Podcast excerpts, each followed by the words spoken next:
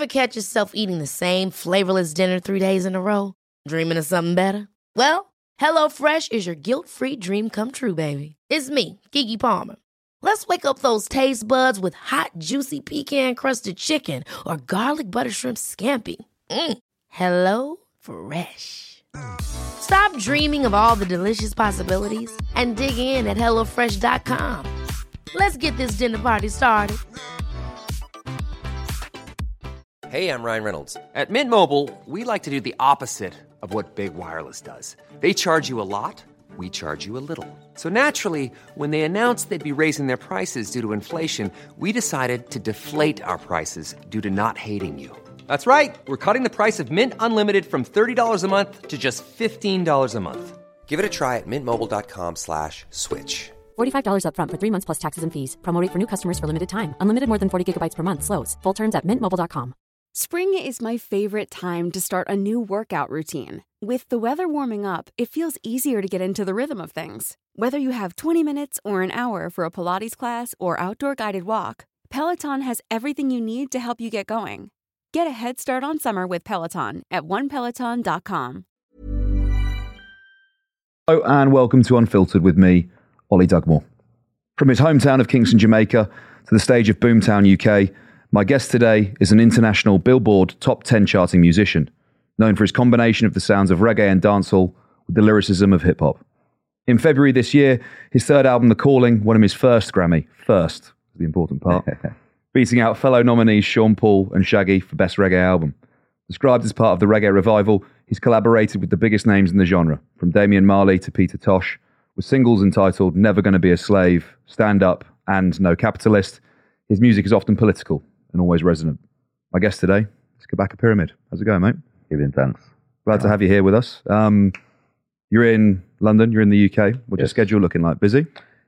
Ah, not too busy. Festivals on the weekends, so in the week we kind of just got to relax a bit. Did a couple interviews, couple studio sessions. Not too hectic. Usually when we're in the UK, we're doing banging out three, four interviews a day, driving for hours. You know, London is. But yeah, this is a little bit more relaxed. Mm-hmm. Yeah. And the festivals that you've done so far, I mentioned Boomtown in the introduction. Yeah, we did Boomtown, we did Reggae Land with Mhm. Milton Keynes. That was great, huge crowd. We've done Reggae Jam in Germany. Um, we did Uppsala in Sweden. We've been all over. Reggae Geel in Belgium. Mm-hmm. And we close out with Rototom coming soon. So Nice. And it's not just Europe, right? I mean, you've been to La Reunion, you've played in Yeah. Morocco as well. Morocco, yeah. International, accurate, immaculate, and international these days, yeah? there you go. yeah, man. Yeah, I mean, it's a, it's a good vibe. You know, we get to do what we love, travel the world, you know, I can't complain at all, you know. Have a close team and we, yeah, you know, we get to see places that I never really dreamed of seeing even, you know, as a youth. I feel pretty lucky. Yeah. Does it um, inform your music? How important do you think being open to those new experiences, experiencing different places, Yeah. relates to not just your sort of, well, actually, yeah, the writing of your lyrics and Yeah. the, your vibe? Yeah, for sure. The more I've evolved as an artist, the more I've had experiences traveling, is the more I write for an international audience. That's what I find. A lot of Jamaican acts tend to write for the Jamaican audience, the Caribbean diaspora. But I like to write in a way that my lyrics are comprehensible by, you know, everyone and it, it draws on experiences from a global kind of perspective Mm-hmm. because I'm always thinking about macro. Like from my my journey with Rastafari Right, has always been about, you know, um, seeing the world evolve into a better state. Mm-hmm. You know what I mean? And that that's always been the driving force for me. Do you not think, is that not the case for perhaps those other Jamaican artists? Like, what's why the difference between you and those other artists, do you think? I mean, you know, it's such a, I don't know. I guess how the genre developed. You know, it's it's it's you know the music tends to speak about issues that Jamaicans relate to. You know about you know the poverty, the crime, the the dancehall, the the culture. You know the way how we view just everything in day to day life, and that's a big part of what I do as well. But you know, as a as an artist who, at no point in time I, I found myself being like the, the hottest artist in Jamaica, the top artist in Jamaica. I've had most of my success internationally, mm. you know, and, and, and I feel a great level of appreciation at home, but it's still equally or even more in, in a higher esteem traveling. Mm. So that that kind of fueled my my my want to you know appeal to the international audience as well as just the way I think in general. You mm-hmm. know, I've I've never been localized. Like a lot of people grow up in Jamaica. There's you know there's high poverty rates. People born in the inner city. That's you know all all all they get to see. Not a lot of people get to travel. You know, and even when we do travel, we we you know we go to the United States or we we go to England in places with high population of Jamaicans as well and you know even it's like culturally it's unusual for jamaicans to even travel to the rest of the caribbean. You know just like the typical average jamaican. Obviously you know quite a number of people do it but that that international awareness is not exactly common. Mm. But i was i was born with a certain you, i guess you could say privilege to travel from early you know, exposed to to certain things internationally. So that has always shifted my mindset. Mm-hmm. That is not just about Jamaica in that sense, in terms of how my consciousness has, has been shaped. Mm-hmm. And obviously, it's equally important as well to reflect the experiences of the diaspora as well as it is the For sure, Jamaica. for sure. Yeah, that that is always important because that's you know that's that's the root of the music. Mm, you know, the root of the music. So as you mentioned before, with some of the songs I've I've sung about, it's it's definitely from that Jamaican perspective of you know there's there's this colonial system that was implanted in, in the island and and you know that has limited our potential mm-hmm. you know financially socially economically mm-hmm. and things like that. So speaking out against those things in the music or just raising awareness of it has always been important. From Bob Marley Peter Tosh right down to Buju Banton Sizzla Capleton who inspired my generation Damian Marley Stephen Marley you know There's an interesting conversation as well happening here in Britain about um, boomerang theory, the Yeah. way that um, sort of the colonial methods of oppression that were used in places like the Caribbean or in Mm-hmm. Africa, the consequences of them actually now coming home to roost and being used to subjugate the working class population. Yes, the diaspora of places like the Caribbean and Africa, but also, you know, the white British working class population here in Britain as well. Yeah, for sure. I mean, you, you, know, subjugation and, and oppression is a universal thing. Mm-hmm. You know, it when you implement it on you know places like the Caribbean, it affects a certain your body of people, a certain group, a certain race that you can categorize. But it's still oppression in itself, and anywhere you apply it, it's the same thing. You know, and and, and you see it happening you know, the, the you know, I have a, I have a friend who has done um, this podcast before, Akala, and when I reason with him, we're always talking about how it's not necessarily just, you know, about race. It's it's it's it's the oppression itself, and you know, a lot of things get typecasted by race because it happened to be, you know, within that subgroup, but it's not necessarily the, the the way it is fundamentally, you know. So yeah, I mean, at the end of the day, we, you know, the music is there, and that's what I love about reggae music because it's always been a platform to speak out against these things and, and raise awareness. You know, so we, we definitely carry on that tradition in what we do. Yeah, and I think particularly here in Britain, um, and because of you know mentioned Akala, his book Natives, utterly brilliant. But the w- the way that class permeates everything as well in Britain, Yeah. not as not as simple as simply race. You have to look at the class picture as well. Um, Similar in Jamaica too. You Oh, know, there's, there's a big debate about that whether there is racism in Jamaica or it's classism. okay, And personally, I find that it's both. tell me more. you know, because I guess if you look, if you look at the big corporations in Jamaica and you look in the boardrooms, you'll see a certain, you know, complexion, a certain, you know, it's majority, and you know that's coming from, you know, people migrating to to Jamaica, you know, from colonial days, and you know having the land, handing down the wealth to their families. Then they being able to invest in these companies. You know, a lot of the companies are owned by people from Ireland and from Syria and from from the UK and, and America and such. So, you know, you, you do find that there is this this stigma where you feel like the lighter skin is the more, you know, um, prestigious. And even schools I went to, like Campion in Jamaica, you find a lot of light skinned people and and there's this people call it colorism or shadism, but it's really stemming from racism, you know, where where you're seeing the image of the person with that that lighter skin. You know, but obviously when you get into race it gets more complicated than just color. So maybe we have a less sophisticated version of it because, you know, when you're when you're in Jamaica and you're a lighter complexion, people see you as white. It, you know, even if you have, you know, mixed, if you're of a mixed race and you have, you know, African blood in you, but maybe in the UK, you're a light complexion, but people still see you as black because you're mixed. Mm. You know, it's it's it's it's more about the racial purity in that sense, but it's still hierarchical and there's still, you know, superior and inferior. And as long as you have that, it's still developed into a class system, mm. you know? I think one of the really interesting things in what you just said for me as well was the role of corporations. Mm-hmm. Because I think with this, well, probably a slightly simplistic understanding of history, you think, well, the British Empire doesn't exist anymore. Yeah. So, you know, the instrument of colonial control doesn't exist anymore. Yeah. But actually, when you think about the size and power of these corporations, mm-hmm. in many countries, actually, they're, they're often more powerful and, in, in the most extreme examples, richer than some entire countries are. Totally.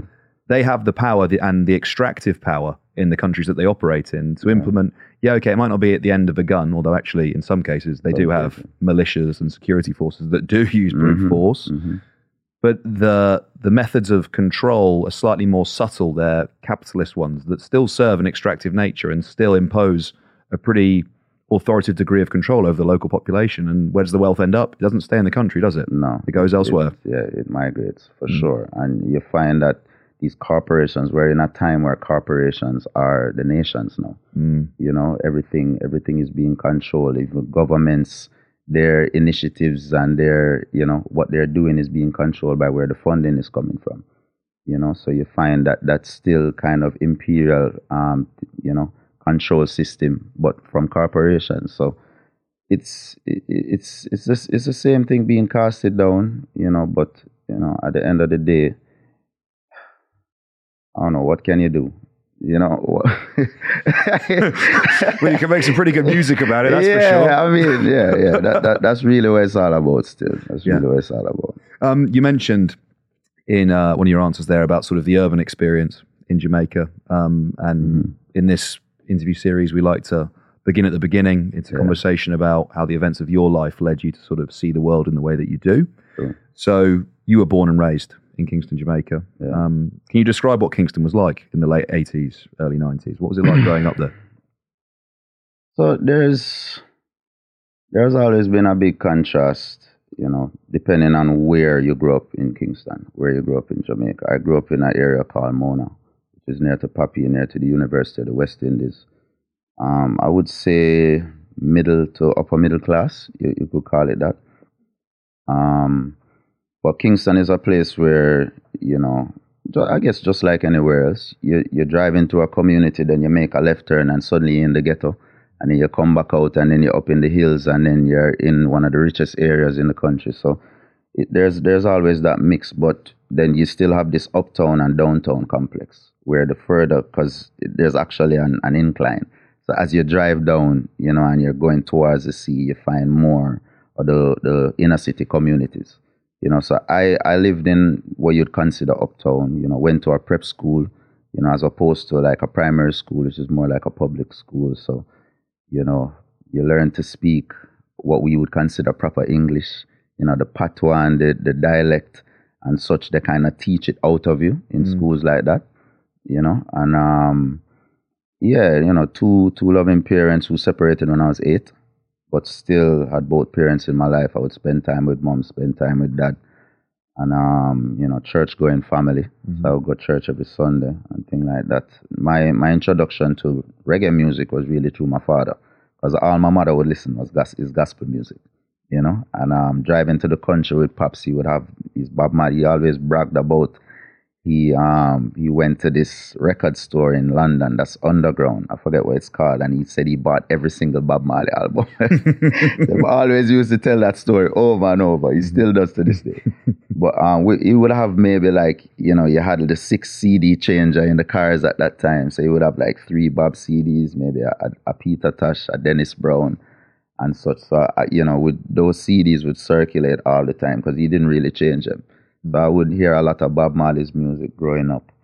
And I remember hearing certain songs um, like Get Up, Stand Up, you know, I'm talking about Preacher Man, Don't Tell Me Heaven is Under the Earth. And I used to feel conflicted, you know, as a Christian kid hearing these lyrics and not really know how to put it in perspective. Mm. you know, and um, because I didn't really know much about Rastafari as a youth, you know, a little bit sheltered, but still, you know, have a good friendship group, and you know, we play sports. You know, I was always into football, basketball, stuff like that. But um, you know, I, I don't, I, I don't think I had a very consciously aware childhood.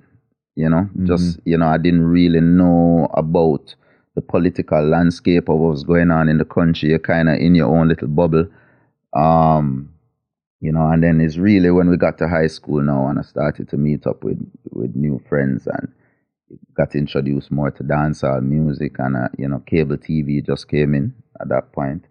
Um, I mentioned before I went to Campion College, which is one of the, the, the, the academic, you know, um, top schools in Jamaica um, you know, wide cross section of people, black, white, Chinese, dark skin, light skin, everybody in a mix. But like the average person in Jamaica would say, oh, you go to a rich school, you know, when it's not necessarily that you still can get in based on grades and such. Mm-hmm. Um, but you know that that was the kind of stigma. You know, you go to one of the soft school them, man. So we always had this chip on our shoulder, like we have to be tough. And you know, when we go mm-hmm. certain place, we have to represent because they have Campion as a place where people come to the school and and rob people's school bags and all them mm-hmm. kind of things. So you know, I always had this this idea that I, I can't be soft, no matter what, can't be soft, and that you know, I'm not sure that fire came from me being an Aries, a fire sign or whatever, but you know, we we had this big crew and it was a lot of it inspired by seeing Wu Tang Clan and and you know and BT and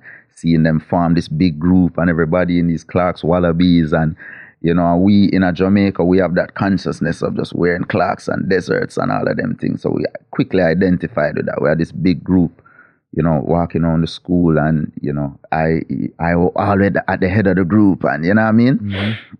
But, you know, those days were fun. We, we we we formed a sound system. You know, we used to keep our own parties. In Jamaica, you start going parties from like 13, 14. Start young, yeah. Yeah, it started pretty young. So by 14, 15, we had our own sound system. We, we're playing out at, at parties.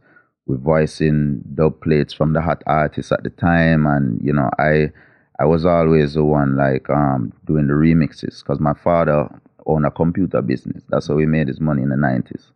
So I always had a computer, always, I knew how to build computers from scratch from in high school, you know. And yeah, I used to take the the the dan- the hot dancehall songs and put them over hip hop beats and make mix CDs and go out and play them. That was the in thing to do at the time. Mm-hmm. And um, yeah, and, and we just gradually transitioned from the sound system thing into you know building a studio. My brother was the first one to have this idea. We need a studio at home, and we need to start recording. And, and everybody started writing music and messing around, and, and that's really where the journey began. Um, right around the same time, I was just finding Rastafari Okay. you know, and um, just start to smoke a little herb, and you know, your whole the way you think about life just started to change drastically. You know, I, I started to examine my thoughts. I started to examine, you know, my place in the world, and and and Rastafari was the anchor for that. Sizzla's music was really what you know mm. brought that awareness to me. But I don't think it's a surprise, though, right, that your first sort of the increase in political consciousness, the increase Yeah. in class consciousness, the awareness about differences in religion, it comes through music, right? Yeah, for sure. That's where it first happened for you. hundred percent. And then as you get older, that's where you start to express yourself. You start to develop more, and as a result of that, it opens your your, your mind Totally. far far more broadly. Totally. In school, I used to get average grades, you know, considering it was like a top school, you know. Um, but still, I I never used to. I was always the one making jokes and and and having fun and like you know getting in fights and all them kind of thing. That was my kind of role at school. Um, but it was not until you know Sizzla's music and the Rastafari journey began that I actually started taking up books and reading. I failed literature right throughout um, school. I just wasn't interested. The books just didn't interest me at all. I didn't finish even one of them. But it's 15, 16, 17 around the Rastafari journey when I started smoking herb and started, my mind started opening up. That's when I started to read. Initially about His Majesty and about Ethiopia and about, you know, why is it that this whole Rastafari concept came about. Mm-hmm. And that it, that's what kind of oriented me into this conscious kind of mindset because it was always about the oppression that Ethiopia faced from Mussolini mm. and that being symbolic of black oppression all over. And, you know, Marcus Garvey prophesied that there was this black king that's going to come, and, and His Majesty perfectly represented that. And, and Ethiopia being actually the oldest Christian nation, they have this Solomonic lineage where the kings were crowned King of Kings, Lord of Lords, conquering lion of the tribe of Judah. They even said that the Ark of the Covenant was brought to Ethiopia. So there was this mystical aspect of Rastafari just, that just enraptured the minds of us as young people, whereas you know, we were taught Christianity, and then you start to realize that one of the ships that um, they brought Africans to the Caribbean was called Jesus of Nazareth, and you know, just different things like, and they used the Bible to to to to to kind of reshape our minds within colonialism. So you know that that kind of consciousness, that's what Rastafari did for us. Yeah. It's an interesting contrast, isn't it? The, relig- the religion that was used to subjugate versus the religion that's used liberate. Exactly. And the contrast totally. between those two Totally. things. And then there's there's a lot of even conflicts within that because there's this rebelliousness that saying, yo, Christianity, like, you know, totally resistant to it, replacing the idea of Jesus with this black king, Haile Selassie, and elevating into almost a deity you know, and then, you know, the, the fact that His Majesty is the monarch of a Christian nation and he praises Jesus Christ. So there was this kind of conflict where, but within Rastafari, it was still just rationalized, you know, and in some in some radical way, uh, but it just all made sense to us, you know, and um, but it the the more active parts of the movement, I would say, is you know, um, rebellion against colonialism, against capitalism, you know, returning to nature, using nature's products, you know, not harming animals, the whole ital livity, which basically is the same as being vegan. Hmm. So that's that's when that journey started for me, you know, stop eating anything to do with animals and such as Rastafari awareness coming from like the Naya Nyabingi tradition. Hmm. Because there were these different sects, they still are, Naya Nyabingi, Bobo Shanti, you know, 12 tribes of Israel, you know. So that that that that shifted my whole entire consciousness. And and it was a very cold turkey thing for me too. You know, even me not eating meat and, and switching to a vegetarian diet at that time, that was maybe about a year before I went fully vegan. I cut off all animals in like one week. So I was in Florida living with my mother at the time and she she would be cooking chicken with rice and peas and and I would literally get the pack of like raw vegetables and just eat that with the rice and peas with some dressing. that, that, that's how it started. You know what I mean? That's, that's how it started. And then, you know, eventually, you know, me and mom fell out because she she caught me with a chalice in a room because we used to smoke herb through a pipe. We mm. caught a chalice and she found that and sent from daddy to send me back to Jamaica and she mm. just couldn't deal with it. This, you know, this Rasta thing and, you know, the, as as somebody who, you know, a Christian mother in Jamaica, you know, there's a definite stigma against Rastafari. Hmm. You know, it's it's it's aligned with smoking herb and and you know more ignorant people in terms of so the even even in the when you when you talk about the 50s and 60s you know the worst thing you could be at the time is a rastaman and that was political that was government. Like even the police force in the 60s they used to practice their aim at shooting ranges to the image of a rastaman you know, and and and and we're talking about Leonard Howell up in Pinnacle. It was just this. The Rastaman was a symbol against rebellion against the system. Mm. So you know, as far as the government is concerned, we can't have that.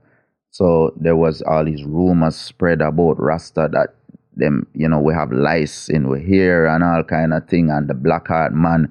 That when you're walking through the country in the dark, the black heart man is going to come and take away your children and all kind of thing. But anybody who spend any time with any Rasta people, you know, is the most loving, caring, you know. Even to this day, I walk around Jamaica and people just expect it to be kind because you're a Rasta man. So there's these conflicting kind of perspectives and stigmas, Mm. You know, so even my school I went to when when I they didn't accept me into sixth form at Campion. I had the grades to do it, but I was getting into trouble. I was getting in fights and such. So they told me that they wouldn't accept me. So I ended up migrating with my mom, and I would my my brethren them was in sixth form, and I would you know come back in the summer or you know right before summer, and like school was still you know in session. I'd visit the man them on campus, and I have my locks in and thing, and literally the vice principal told me that he can't allow me on the campus because my views are against the views of the school.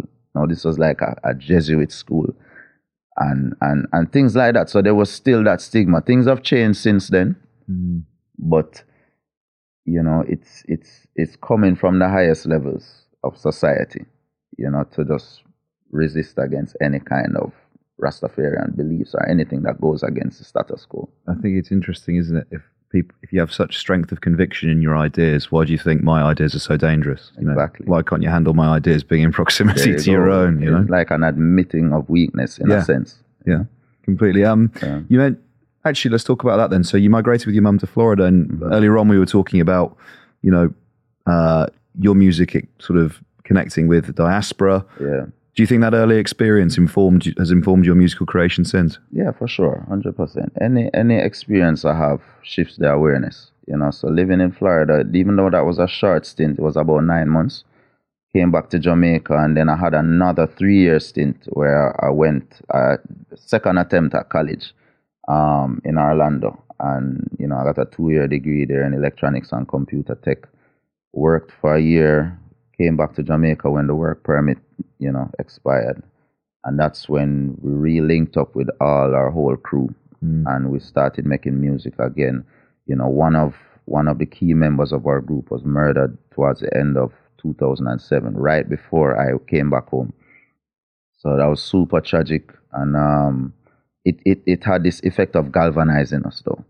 So everybody came around together you know the studio at Skiba Avenue and started making music. We put out a, a double CD with, you know, half of Rap Brown, who was murdered. We put his music on one half and the whole kind of like a Wu Tang type um, project on the other CD. And every, you know, seven, eight, nine of us, you know, rapping, DJing, singing, everything in one, you know. And for me personally, I I had no early in my art. So so when I first started to write music, that was 2002 when I moved to Pembroke Pines with my mom. Um, I had zero like natural talent for music. I can tell you that straight up. I, I, what I had was a brain, and I knew I knew what good lyrics sounded like, Mm. especially from a technical perspective. Like I used to study rappers like Canibus, Big Pun, Eminem, Mos Def, Talib Kweli, Nas, the real lyrics, the lyricists who are very technically skilled. Mm. You know, and that that kind of shaped my creative process because I wanted to sing and sound like Sizzla, but I had no idea what I was doing. I was totally off key, I had no vocal tone, anything like that. Mhm. It took years to develop that. You know, by the time I, I left Orlando, I was kind of navigating my way through my voice. my reggae stuff sounded a bit better at that time, but I was still super confident just rapping. Mm. You know, I used to rap with an American accent and just like, you know, sounding like any any rapper from New York. Mm. And um, but it was all it was always conscious. Okay, yeah, I was going to say whether it, why you were doing that, whether it was because you'd heard sort of American hip hop, and so that was what was informing you, whether it was because you were in America and therefore you wanted to sort of make the music that was more accessible or sounded like what other people were listening to at the time. What was Yeah, it's just what I enjoyed listening to. right? Because I was in Orlando in a little bubble. I didn't know anybody in the music industry. Mm. You know, a couple of my friends from college also made music. Um, one of them who later blew up, an artist called Iyaz. He had a big hit called Replay. And, you know, me and him used to send music back and forth and just, just vibe. We were just making music just for the love of it. I would go to school and I didn't do any schoolwork at home. It was just all music, you know. But it was easy. Like going college in America, coming from a school like Campion in Jamaica, like you learn all of that stuff already. Mm. You know, so most of what I was doing, I learned from in, in high school Yeah. in Jamaica. So it was easy. I would I would just blow through college, uh, at least the two year degree that I did. Yeah. And then, you know, just at home making music, experimenting, you know. But the rapping just, it just came easier for me. Mm. Because I didn't have to worry about my vocals. I didn't have to worry about the key melodies, anything like all of that was complicated for me. I couldn't understand. It. Keep it simple. yeah. Yeah. just keep it simple. With the um, you mentioned earlier that as you started to sort of engage with Rastafarianism, Mm. you sort of all of a sudden you were able to engage with literature. You were able to engage Yeah. with music.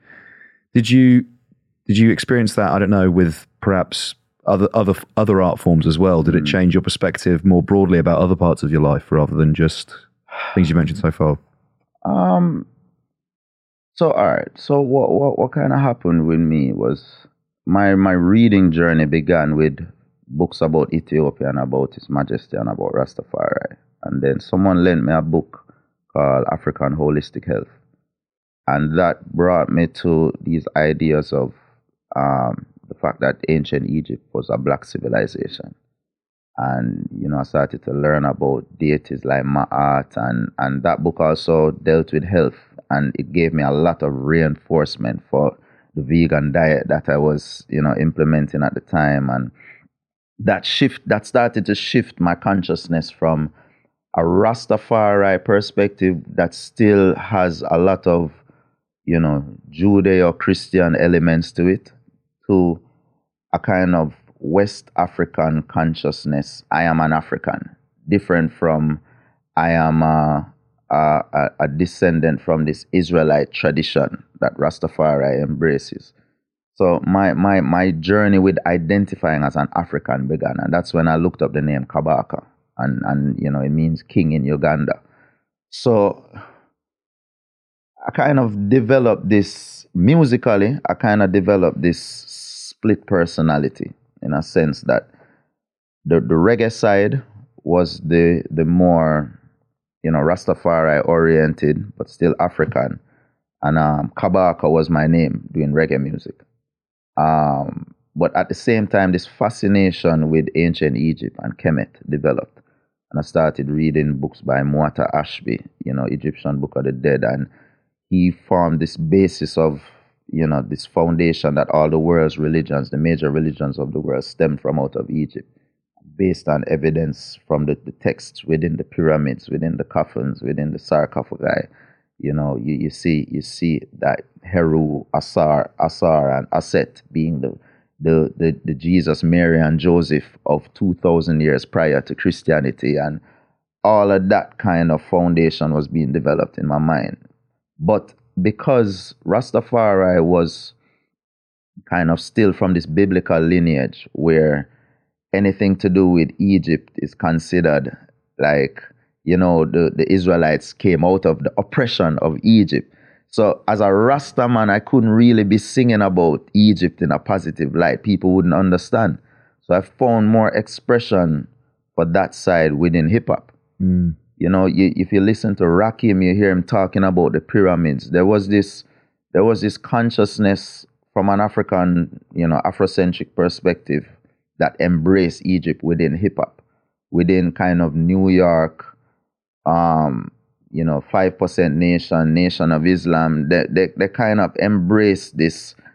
There were these rich African civilizations, and you know, so that part I could find more expression about stuff like that within hip hop, and um, yeah, so th- th- there was these contrasting forms of expression through the reggae music, Rastafari, you know, talking about things impacting Jamaica, but then this kind of universal, more international, ancient Egyptian expression with the pyramid, Rani Pyramid, and Kabaka. Uh, when I got back to Jamaica now, it reached to a point where I had to make a decision. Like, you know, my voice was developing. I was feeling more confident as a reggae artist, knowing that all the, the connections I have in Jamaica is to do with reggae. There's this, the, the hip hop scene is not really that big in Jamaica, um, but there's definitely no support system for it. There's nobody on the radio playing any rappers from Jamaica. Maybe I had some DJs in the 90s, but then some something happened and that there was just this big conflict that happened and nobody was playing any Jamaican hip hop after that. big up to Alric and Boyd and them man there who was supporting the whole hip hop thing. But I, I, I, I found myself at a roadblock, and even me and my team discussing like, cause I have these hip hop mixtapes, you know, people loving what I'm doing, but there's just no appreciation for it in Jamaica. It's very niche, and I don't have any contacts in New York. You, probably go to New York and say you want to be a rapper from Jamaica. You let this, you know, a, a, a small fish in a big pond kind of thing. Mm. So I just decided I wanted to find a way to fuse the reggae with the hip hop. And Damian Marley was a big inspiration for that. And I actually um, made this beat at the studio one time, and it was very much inspired by Road to Zion, which is a song with Damian and Nas. I wanted to make a beat that just felt exactly like that. And me and me and my, my artist friend at the time, Koro Fire, um, wrote a song called Better Must Come on the Beat. And it had these reggae melodies, but this kind of hip hop type of lyricism. And it was really just kind of, I felt like it was the blueprint of my sound going forward. You know, and I, I found a way to kind of appease my hip hop lyricist self, but still within the melodic structure and the musical structure of reggae music. Mm. And that is around the same time I, you know, I became friends with Janine and she introduced me to Protoje. Protoje came to the studio, heard that song, you know, just love what I was doing because him come from a similar background where his early stuff, he sounded like a rapper, but just with a Jamaican accent. Mm. I never knew how to do that. I always rap with an American accent, you know, but I was still finding my way to do reggae that still felt lyrical and, and you know, hip hop influence. So, you know, he helped me with that. For, I putting on my first project, Rebel Music, and gave me some beats for that, provided a space to do some work up in the hills. And that's kind of where my career, so everything was, all of these, these two kind of conflicting sides kind of merged together. And that's really when I could say like my career began. It's uh, it must be crazy to look back. First of all, you know, as a kid in the car with your dad, listening to Bob, Yeah. then wanting, you know, literally going to Damian Marley and being like, that is the source of inspiration. That is Yep. what I want to emulate. Yeah. To then collaborating with him, you know, working with him to to starting your career, being like, okay, let's give let's give the reggae thing a go. And then Yeah. you, from this perspective here, you're sat here looking back, you you've won a bloody Grammy, right, for best Crazy. reggae album. And I wonder if when you were in that mentality when you were starting, yeah. whether you knew not knew but had an idea, thought you might get this far, that success like this would be achievable. I don't know whether whether you thought that at the time. If I'm perfectly honest, I was just in the moment. I was just in the moment from the from from the beginning. Like when you're when you're a rapper, that's kind of how I would maybe identify myself at the time. You know, a rapper in Jamaica, you don't see a path. You don't kind of see where it's gonna work out. You just know that you're doing it because you love it. But then once you know, I found my I found my footing within reggae music, and you start to see the momentum. That's kind of where the possibilities start opening up. But I can't say like I was in the car driving to the country with dad, having these big dreams of being like Bob Marley. Mm-hmm. You know, I always wanted to be like my dad, like an electrical engineer, and you know, that's really what I wanted to do. But you know, as the momentum started to gather, it's like we're saying, yo, this is real. You know, mm. this is a real possibility, and you know, yeah, it was just a crazy time. And when when Gong first reached out and sent the beat that I wrote, well done, and that was a, a turning point for me for sure. You know, going to studio and working on that song with him, and just starting reasoning about doing projects in the future. It was a mind blowing thing for me because this is like one of your idols. You know what I mm. mean? And and just being super inspired. He's literally the blueprint of what I do musically, mixing the hip hop dancer with, with, with reggae. You know, and and his career is still something I aspire towards achieving the different goals that he has set. You know, and being able to work with him is just it's almost like an unfair advantage. you know? Like- but I mean, he wouldn't have done it unless I showed some kind of you mm. know potential and talent, and that's that's what I was working towards for the whole time up to then. How did it How did it initially start? Was it you know you send that tape, you get the message back, and then you start talking more and more, and you're away? What's Yes, he, he reached out to a mutual friend and said he wanted me to record on a rhythm that he was producing. Um, and you know, I got his number throughout that process. After I recorded it, I emailed it to him. I didn't get any reply or anything, but then I text him and say, "Oh, you get the song?" And him just text back, "Well done!" Exclamation sign. that was the name of the song, but you know, it, Yeah. yeah. So he's like that, a man of few words, especially on the phone. yeah?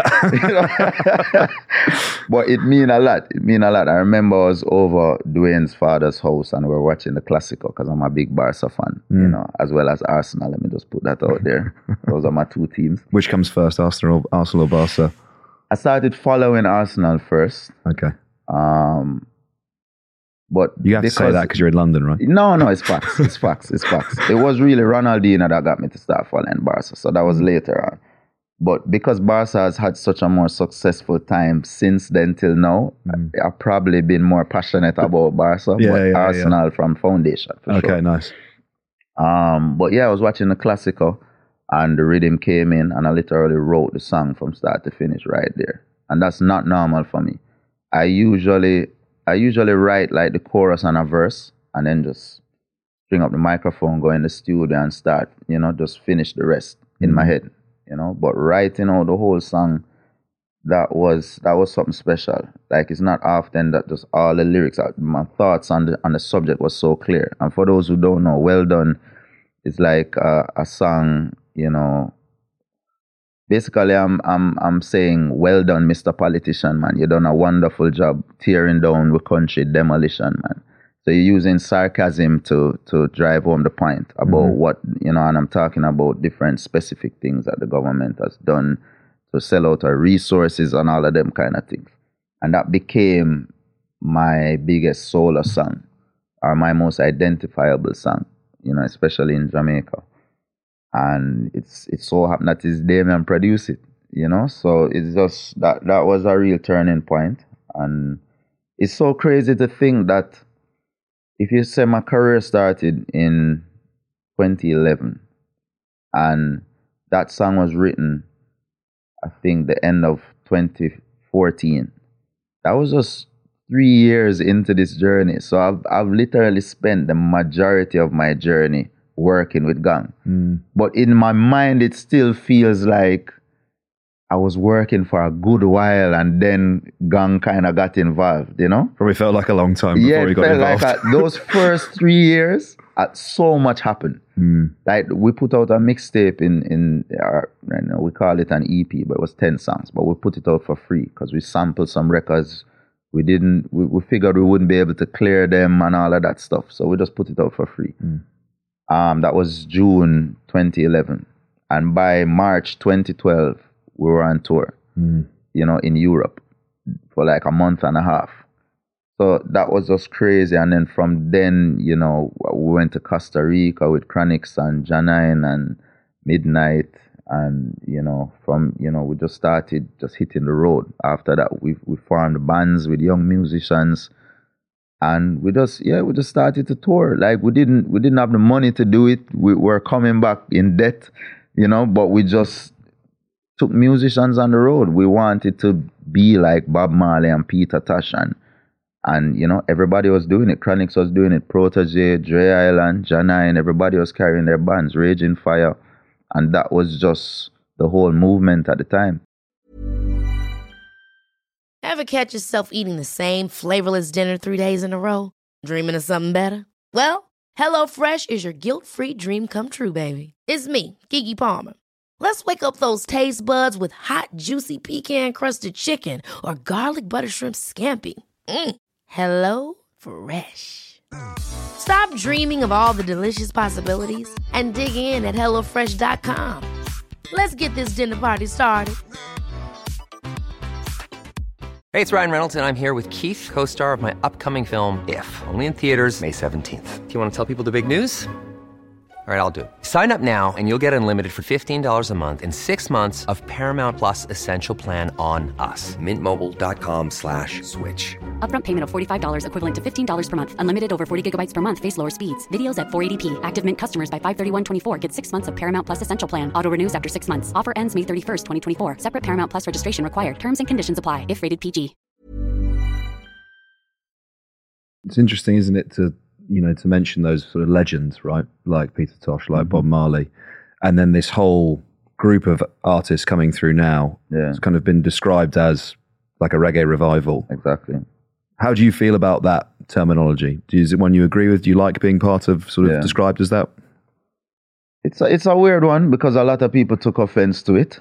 Um, I personally, I personally thought it was quite fitting, you know, but it was something that I would say it came out of publications from Europe, like you know, Riddim Magazine, Reggaeville, all of these publications um, started to to highlight the fact that these young artists were forwarding to Europe with their bands, you know, presenting their music in this professional way where maybe the last 78 years prior to us going on tour, you found a lot of a lot of acts using like backing bands from Europe, um, you know, doing the more affordable thing. You know, when we have to get visas for seven, eight musicians plus management plus um, videography and all of that, it, it costs a lot of money. It's not really the most efficient thing to do financially, but it just it set a, a different precedent, and um, you find that these artists are no longer kind of under the regime of a producer.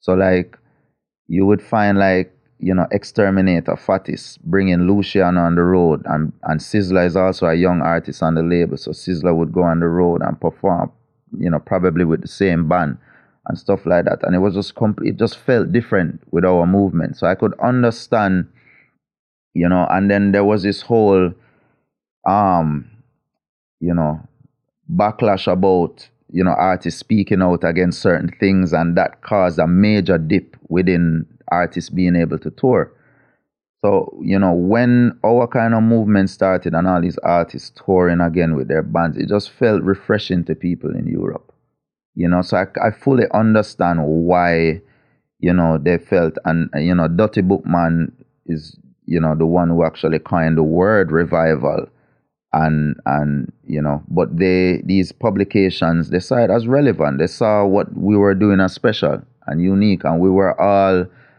you know featured on songs together we perform together. Even in jamaica too we were doing these small shows you know 200 300 people coming to our shows and everybody's doing these long sets. Whereas in jamaica at the time you know, a lot of artists would just come on the stage to tracks and, you know, just sing a couple songs and come off the stage where, you know, we we're, we're really trying to curate a sound, mm. you know, and, and, and doing our rehearsal and everything. And it was refreshing.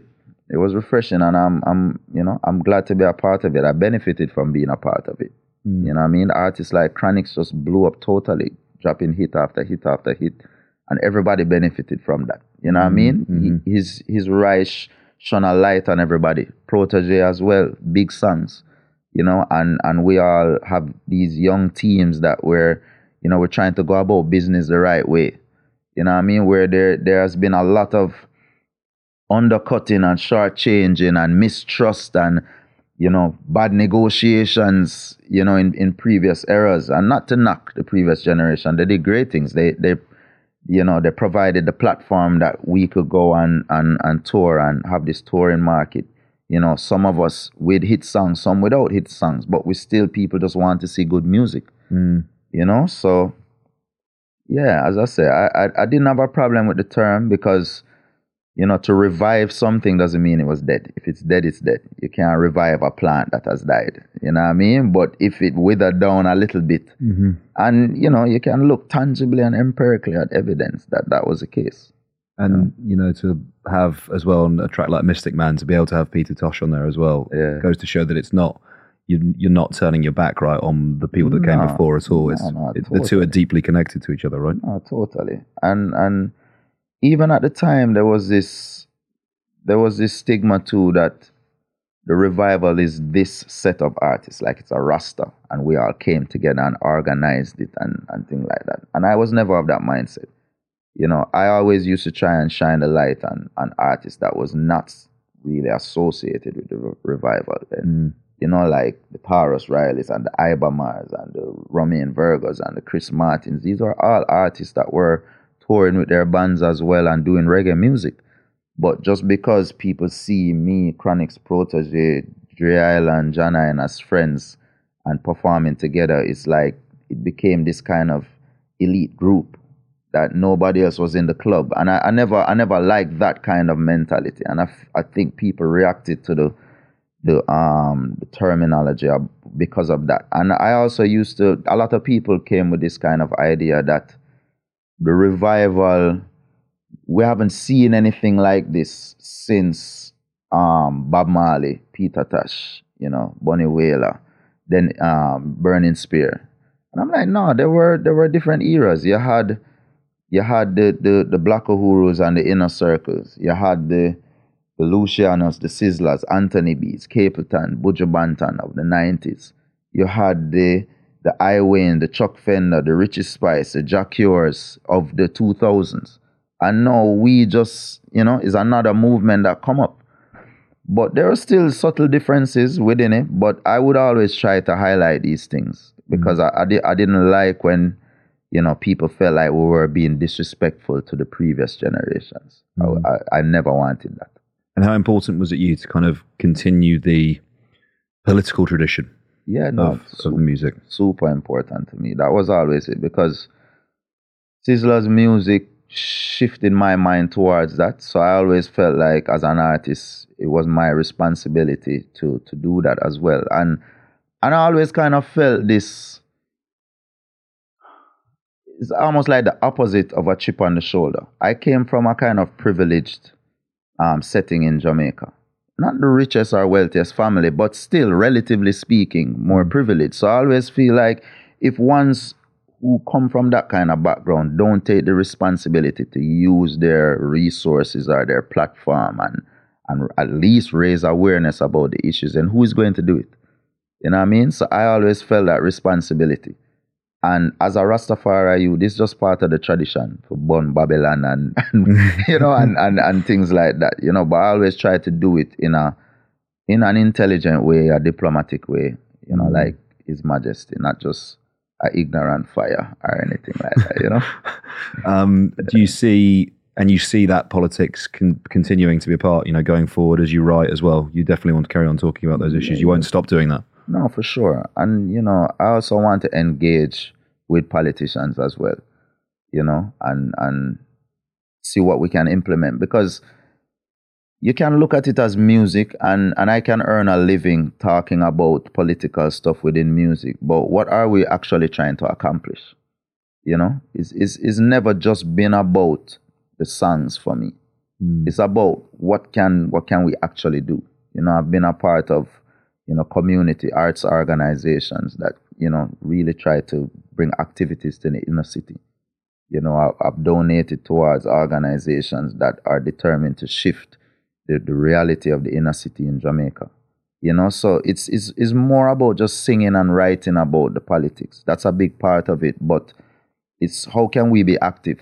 How mm-hmm. can we be activists? How can we, you know, use our resources to make actual change? Mm. You know, You've you've spoken before as well about perhaps that focus of your music as a, and I guess it relates to the conversation we were having earlier as well, actually, about um, sort of not necessarily talking about using the violent lyrics Yeah. or lyrics that would maybe perhaps objectify women hmm or in that way. Yeah. Could you talk about that choice when you write and, and perhaps not talking about the things that some other artists do talk about? Yeah, I think it's just a balance. I think there's always a need for balance. And I think there's the sensationalism and, and those kind of derogatory stuff. There's a part of the brain that that appeals to. It's natural. You know, we watch violent movies and, you know, we, we, we watch things that stimulate different parts of, of, of our emotional spectrum. And I understand that. And there will always be a place for that in music. But when it comes to what do you want your children listening to? What you want your children influenced by? Um, you know, you don't want to shelter them too much, but you don't want to hear certain things. Like to me, it was one thing hearing rappers talking about selling drugs but I would still listen to the rappers that maybe they talk about that, but they still talk about, you know, knowledge and, and consciousness and, and there there was always this balance. Mm. But now when you hear an artist talking about taking the drugs and you know what I mean and what they're doing with women and there's nothing in their music to balance it. It that's where it gets you know a problem for me. Mm-hmm. And so my my role and responsibility is always to help provide that balance with some kind of substance and and represent my nation, my people, my genre in an uplifting way. Mm-hmm. Because I don't I don't want to disgrace myself in any way. I don't want people to be quoting my lyrics in in in in in, in things and embarrassing myself. You know what I mean? Mm-hmm. Like I think about what if my mother was to hear this song, you know? Mm-hmm. And it might not be the, the best way to get hit songs taking that approach, but at least I want to be proud of myself at the end of my career. Maybe some parents would actually prefer those songs rather than the political ones. Might yeah, be a little probably. bit more, da- little bit more yeah, dangerous. No, but there, there, there is there is not talking about derogatory stuff towards women or not talking about guns and violence, and then there is talking about political stuff. Like mm. you could mm. just do songs about love. You could do songs about just everyday stuff like mm-hmm. pop music. Yeah. You know, but speaking out against injustice and things like that, I feel that's a part of Rastafari tradition, and mm. it's just it's just a part of the duty. Could you talk a little bit about um, how you reconcile what you've said there about mm-hmm. songs about drugs, mm-hmm. um, and then also your own work talking about um, cannabis as well, yeah. because obviously, well, particularly here in Britain, right, where the sort of the social attitude towards cannabis is that it is viewed as as a drug. Yeah, yeah, exactly. Of course. I mean, I understand that. I I can speak on both sides because I don't actively smoke it or use it right now. Um, I have had certain issues with you know physical effects of it. Um, you know, whether it's the cannabis or it's actually smoking, because I used to smoke with a lot of tobacco as well. Mm. But I reached to a point where it was no longer serving me to, to be smoking and to be using the herb and thing. Um, but at the same time, I can acknowledge that herb totally transformed my thinking from just this ignorant kid who never really cared much about certain things in life to just be seeking to be aware of what's going on around me. And I think I think herb was the most transformative thing to do that for me. Um, you know, you can speak to the dependence on it, and a lot of people use herb as a kind of coping mechanism, which is understandable because the world we live in is, is a crazy world. You know what I mean? Like we're on social media all the time. We're we're judging our our, our self valuation by likes and comments and numbers, and you know, a lot of people face with depression you know relationships the food that we eat have all these hormones in it all kind of things are going on. And um you know so i can i can understand using something that comes from the earth that's natural to kind of help to balance that and alleviate a little of the pressure you know but still i don't necessarily advocate for just totally depending on it not being able to just take a break you know, mm. when when you need to, because depending on how you're using it, bringing smoke into the lungs is not it's not ideal. You know what I mean? It's yeah. like, you know, well, you know, but then people could argue some people smoke cigarettes till they're 90, you know? So it's just, you know, but mm. anyway, and I know people who smoke herb for all their life and, and don't have any issues. But I've seen where even in my family, you know, you have people who, you know, the herb can accentuate certain mental imbalance and things. So mm. there's that factor too. And and it's changing. To me, I felt like the point where I stopped smoking herb was when herbs started to change. Like the actual, you know, the biology of it and how it's grown and how it's just manufactured to give it the highest, highest effect. It's almost unnatural now. Mm-hmm. So there's a lot of factors that go into it. But, you know, I, I I still advocate for it in the sense that it can it can provide a platform for total transformation.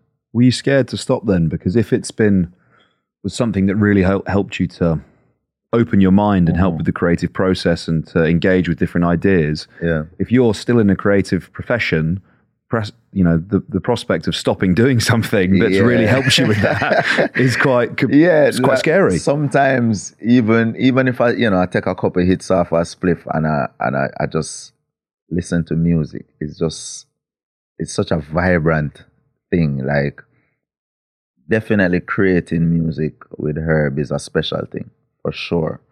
And I'm sure a lot of artists use different drugs as a part of their creative process, but you know, not considering herb a drug or anything. But you know, it's something that stimulates the mind, and it it it to me it heightens sensation. That's what it does, and whatever you're sensing, it will heighten it. If you're sensing music, if you're sensing food, the taste of food, it just heightens the sensation. Mm. It makes different things more enjoyable, you know, and, and I can totally understand it. When I when I listen back to beats I made when I was still smoking herb, it's just a different vibe than now, you know what I mean? But once I realized that I could still write music and, and I could still enjoy the music I'm making, there was no pressure for me to kind it wasn't difficult Okay. to, to, to stop using it like on a daily basis and so. And do you think it's a political act as well?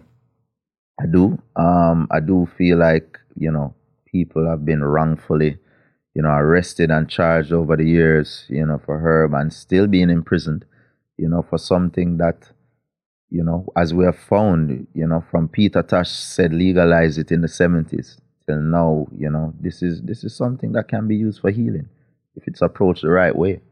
You know, we've seen the effects of CBD and, and epilepsy and all of these things. You know, the evidence is there. So I do think that the, the stigmatization of it has been wrong. And uh, we, we as humanity kind of made an error in that sense. Um, but yeah, I, I, I do politically advocate for it for sure. Yeah. Yeah.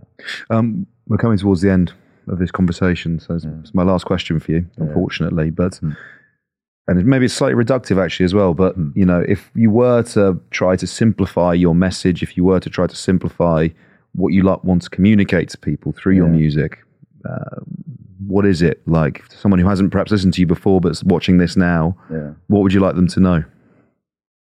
At, at the end of the day, regardless of race, class, whatever differentiation, we're all souls evolve, evolving towards a higher consciousness. That's all it is. That's all the experience of life is.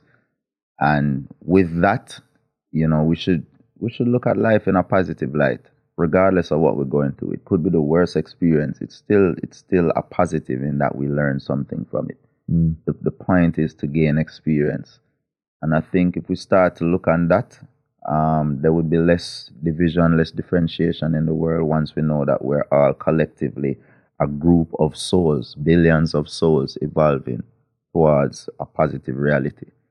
You know, that's that's ultimately what it comes down to. And and I believe that, you know, we should use our platforms, what whatever it is, when necessary, to speak out against injustice of all kinds. You know. Kabaka Pyramid, thank you so much for taking the time to speak to me. I really appreciate it, mate. Thank you. Ever catch yourself eating the same flavorless dinner three days in a row? Dreaming of something better? Well, HelloFresh is your guilt-free dream come true, baby. It's me, Keke Palmer.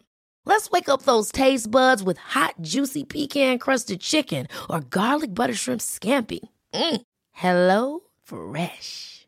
Stop dreaming of all the delicious possibilities and dig in at HelloFresh.com. Let's get this dinner party started.